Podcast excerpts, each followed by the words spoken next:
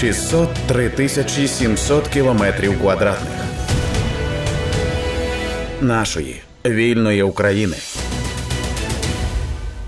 Ви слухаєте громадське радіо. При мікрофоні працює Ліза Цереграцька. Польські експерти стверджують, що ракета, яка впала минулого року у Пшеводуї після масованої ракетної атаки Росії, була українською. Про це та інші теми військової тематики говоримо з Юрієм Федоренком, командиром роти ударних безпілотників Ахілес.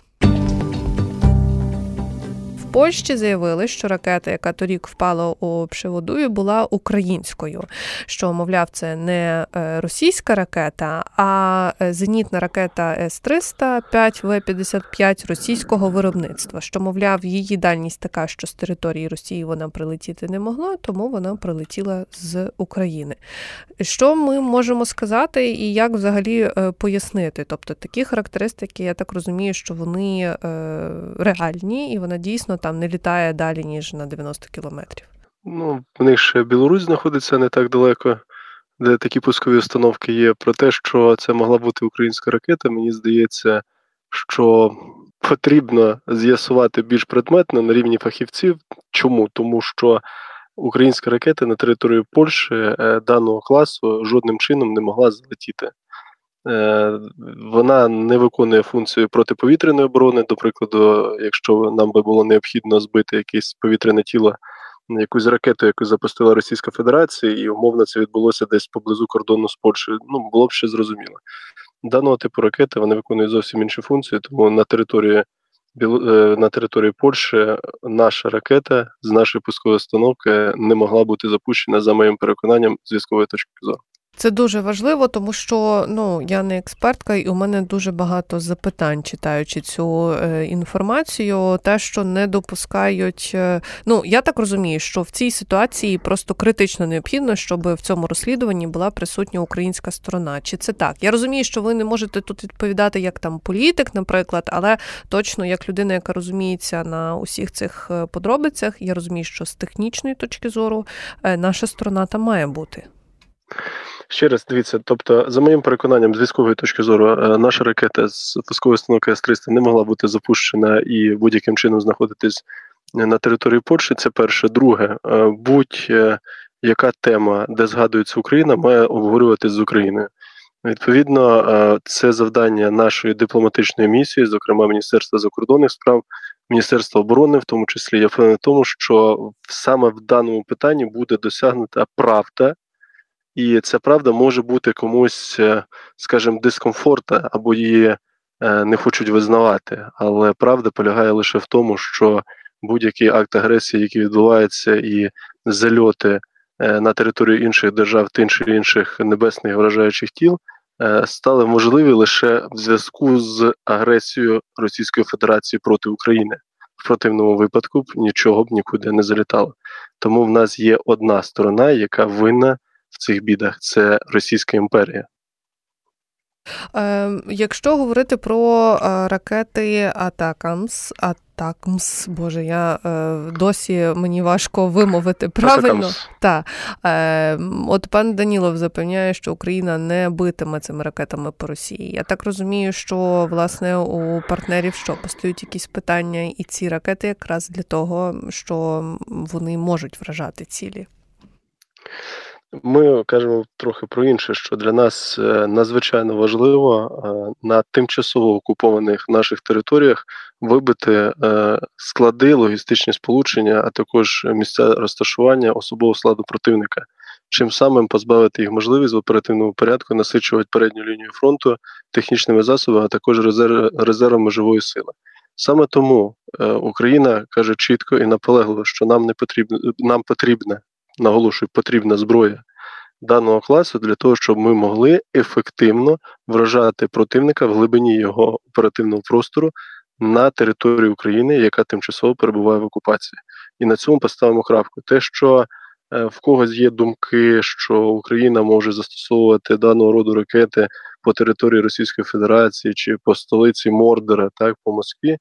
Е, це трохи не за моїм переконанням неправильне судження, тому що чим їх дістати, е, вистачає всередині Російської Федерації в рухи супротиву, які сформовані. Ми ж періодично бачимо, що відбувається бавовна. Не треба недооцінювати рух опору, який є всередині Російської Федерації, і з кожним днем він стрімко зростає. Це важливі теж слова, я е, це розумію. З приводу е, того, що Україна отримує, уже отримала точніше перші танки Абрамс прибули в Україну. Е, нам відомо, що це 31 танк. Я так розумію, що це невеличка кількість, і вона там дуже сильно не впливає на ситуацію. Кожна одиниця техніки впливає на ситуацію. Якщо ми кажемо про танки Абрамс, вони мають на собі вогневі установки, які е, здатні вражати противника далі, навіть самі нові модифікації їхніх танків типу Т-90, і вражати достатньо влучно. Тому е, Україні надзвичайно важливо отримувати ці засоби, як танки, так і легкоброньовану техніку для доставки живої сили, і решта номенклатурних позицій, які конче необхідно для того, щоб тримати динаміку бойових дій на високому рівні і мати можливість з найменшими втратами деокупувати максимально е, нашу територію. Е, тому це важливо. І плюс додатково з політичної точки зору надання танків Абрамса Україні це є е, надзвичайно важливий здобуток. Я вважаю в даному випадку керівництва бригади і дипломатичного нашого корпусу. Це дуже потужний сигнал об'єднаній Європі і в цілому світовій спільноті, яка підтримує Україну. Потужний сигнал у чому полягає?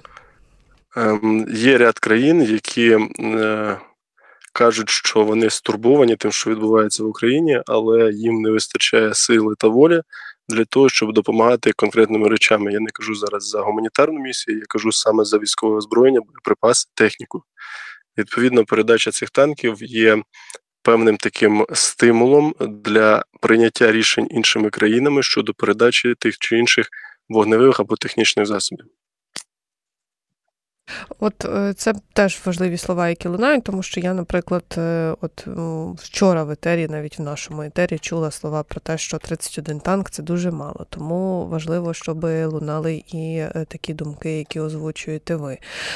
Я хотіла ще запитати про наші потреби, в принципі, за вашим спостереженням, яких якого озброєння нам, наприклад, бракує найбільше, і за чим нам треба звертатися звертатися по допомогу в першу чергу? Е, моя думка, е, це лише моя думка, вона не може повною мірою бути репрезентативна, тому що в мене є певна специфіка діяльності, яка пов'язана з безпілотними авіаційними комплексами розвідувального та ударного типу дії. Відповідно, я чітко розумію, що Україні необхідно в кількості, в великій кількості розвідувальні засоби, які здатні розвідувати глибину оперативного простору противника, умовно там до 40-45 кілометрів. Е, також нам необхідні ударні FPV-дрони, нічні бомбери і багато чого іншого. Щось частково вже виготовлюється у нас в державі, поставлено на лінійку. Багато таких засобів ми отримуємо розвідувального типу дії з-за кордону в рамках міжнародної військової допомоги. Точно можна сказати про те, що нам необхідна велика кількість вогневих засобів, самохідних артилерійських установок, прищепних гармат. До них потрібні боєприпаси, боєприпаси різних модифікацій. Зокрема, і касетні боєприпаси показали свою ефективність на полі бою. Нам необхідні танки, до танків необхідні боєприпаси. Нам потрібні міномети, нам потрібно до мінометів кількості боєприпасів. І все інше мається на увазі навіть стрілкова зброя, боєприпаси до них е, ручні гранатомети, і так можна продовжувати достатньо довго. Е, Генеральний штаб чітко розуміє і формує потребу е, і звертається з цією потребою до наших міжнародних партнерів. Як ми бачимо, до думки Генерального штабу дослуховується, що нам необхідно для ведення бойових дій успішних. Але тут ключове і основне важливий час постачання тих чи інших вогневих технічних засобів боєприпасів з моменту прийняття рішення до України не можна чекати по 4-5 місяців. Після запиту і погодження пакету військової допомоги це має надходити до нас державу не на післязавтра, а на позавчора, тому що противник також адаптується, противник також розуміє, які перед ними будуть стояти виклики, і доки йде зволікання з точки зору постави в Україну, в цей час противник готується до оборонних дій згідно того озброєння і викликів, які у нас будуть, тому що більшість номенклатурних позицій вони стають загальновідомими. Такий принцип роботи. Відповідно, чим швидше буде постачатися в Україну зброя та боєприпаси, тим більш потужна буде динаміка бойових дій з точки зору переваги сил оборони. А чим більше ми можемо впливати на ворога, тим більше життів з числа військовослужбовців сил оборони вдасться зберегти під час звільнення України від недруга.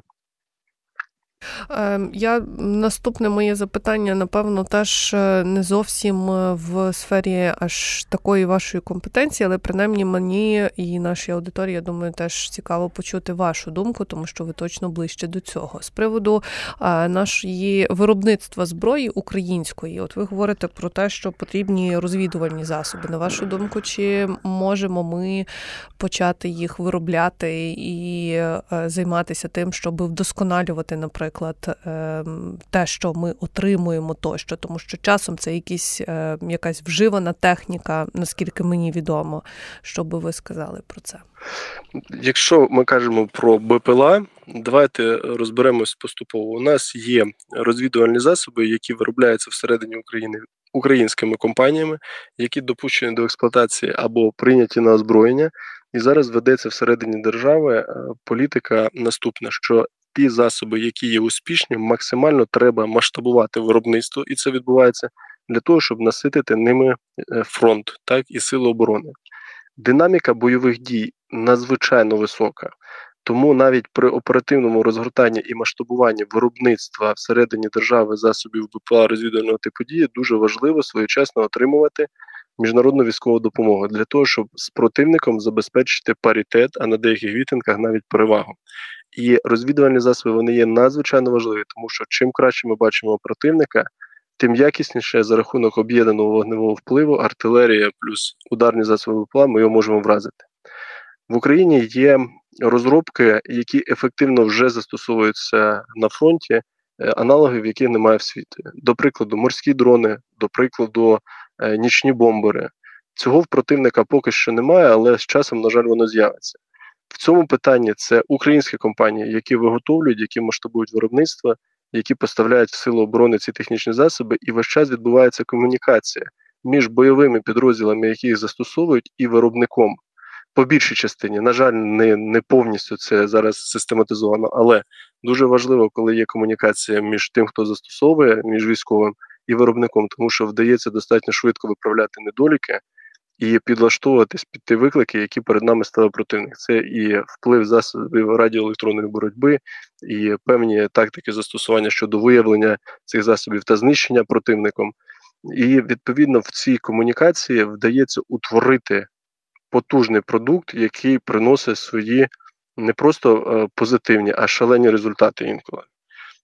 Тому цей напрямок у нас в державі розвивається достатньо стрімко. Дійсно, залишилось багато бюрократичних процесів. Не все йде так гладко, як хотілося би, але точно рухається семимильними кроками. Я вірю в те, що е, за 7-8 місяців наступних вдасться перекрити потребу сил оборони бодай на 70-75% за рахунок держави. Бо на поточний момент це спільне фінансування як держави, так і кожного українця, кожного, хто зараз слухає наш з вами ефір, за рахунок донатів вдається в кількості мати ці засоби безпосередньо на передній лінії і за рахунок них ефективно знищувати ворога. Е, зрозуміло. Я напевно ем, зараз вже не маю якихось уточнюючих запитань з цього приводу. Е, єдине, що мені ем, хочеться запитати у вас також, як людини, котра е, є в цій темі, і з приводу тих дискусій, які ведуться в публічному просторі, як ви ставитеся до розхитувань човна, особливо все, що стоїть, все, що стосується контрнаступу, тому що. Е, мені здається, що зараз, наприклад, трошки воно все е, затихло. Я маю на увазі в соціальних мережах. Я знаю наскільки е, критично ставляться військові до таких обговорень, якихось коментарів від цивільних. І тому я весь час, ніби на голках, що чекаю, що Росія зараз за це візьметься і почне робити якісь вкиди для того, щоб власне піднімалися якісь дописи, якісь маніпулятивні коментарі або ж інформація. Що ви думаєте з цього приводу? О, навіть не сумнівайтесь, Росія витрачає мільйони доларів для того, щоб дестабілізувати ситуацію всередині України і вишуковує інформаційні приводи. Інколи буває так, що, на жаль, наші інформаційні агентства е, розповсюджують дезінформацію, запущену ворогом, і це має свій негативний вплив на середину, в тому числі в суспільстві. Що стосується контрнаступальних дій, е, коли коментують цю історію е, чоловіків приземного віку, в мене завжди відповідь достатньо проста: вакантів вистачає, поповнення в силах оборони потрібне. Просимо вас до своїх рядів, з вами точно буде набагато швидше. Це перше. Що стосується в цілому ударно-штурмових дій і впровадження контрнаступу на ряду відтинків, зокрема на Бахмутському напрямку, сили оборони мають успіхи. Е, противник застосовує, просто вдумайтесь, всі види озброєння за винятком ядерної зброї, які в нього є, для того, щоб зупинити просування сил оборони вперед. Всі види озброєння. Незважаючи на це, сили оборони протискають метр за метром, посадку за посадкою, е, вирішуючи ті завдання, які ставить Генеральний штаб. Коли намагаються з повагою ставлюся до всіх, але військові експерти, окремі військові і так далі, проаналізувати ситуацію щодо ведення контрнаступальної операції або, до прикладу, е, міжнародні видання, варто розуміти, що ставка, де приймає рішення, жодний з нас, за винятком визначеного кола осіб, мається на увазі голови держави, головнокомандуюча і далі за списком не має доступу. Ми не можемо знати всієї повноти інформації і сказати, контрнаступ іде максимально успішно, чи є значні проблеми. Ми також не можемо, тому що загального задуму ми не розуміємо, і це добре. Загальний задум має розуміти головнокомандувач, який керує військами, і це має знати е, голова держави. І плюс ще додатково ряд посадових осіб. Саме тому, за моїм переконанням, е, ми рухаємося в поточній обстановці, яка склалася з наявними силами, засобами та озброєння достатньо динамічно і швидко. І коли хтось починає казати, що щось буксує, ну, за моїм переконанням, це дещо е, зневага до тих, хто віддає саме цінне за цю перемогу це своє здоров'я і життя. Це була розмова з Юрієм Федоренком, командиром роти ударних безпілотників Ахілес. При мікрофоні працювала Ліза Цереграцька. 603 тисячі 700 кілометрів квадратних нашої вільної України.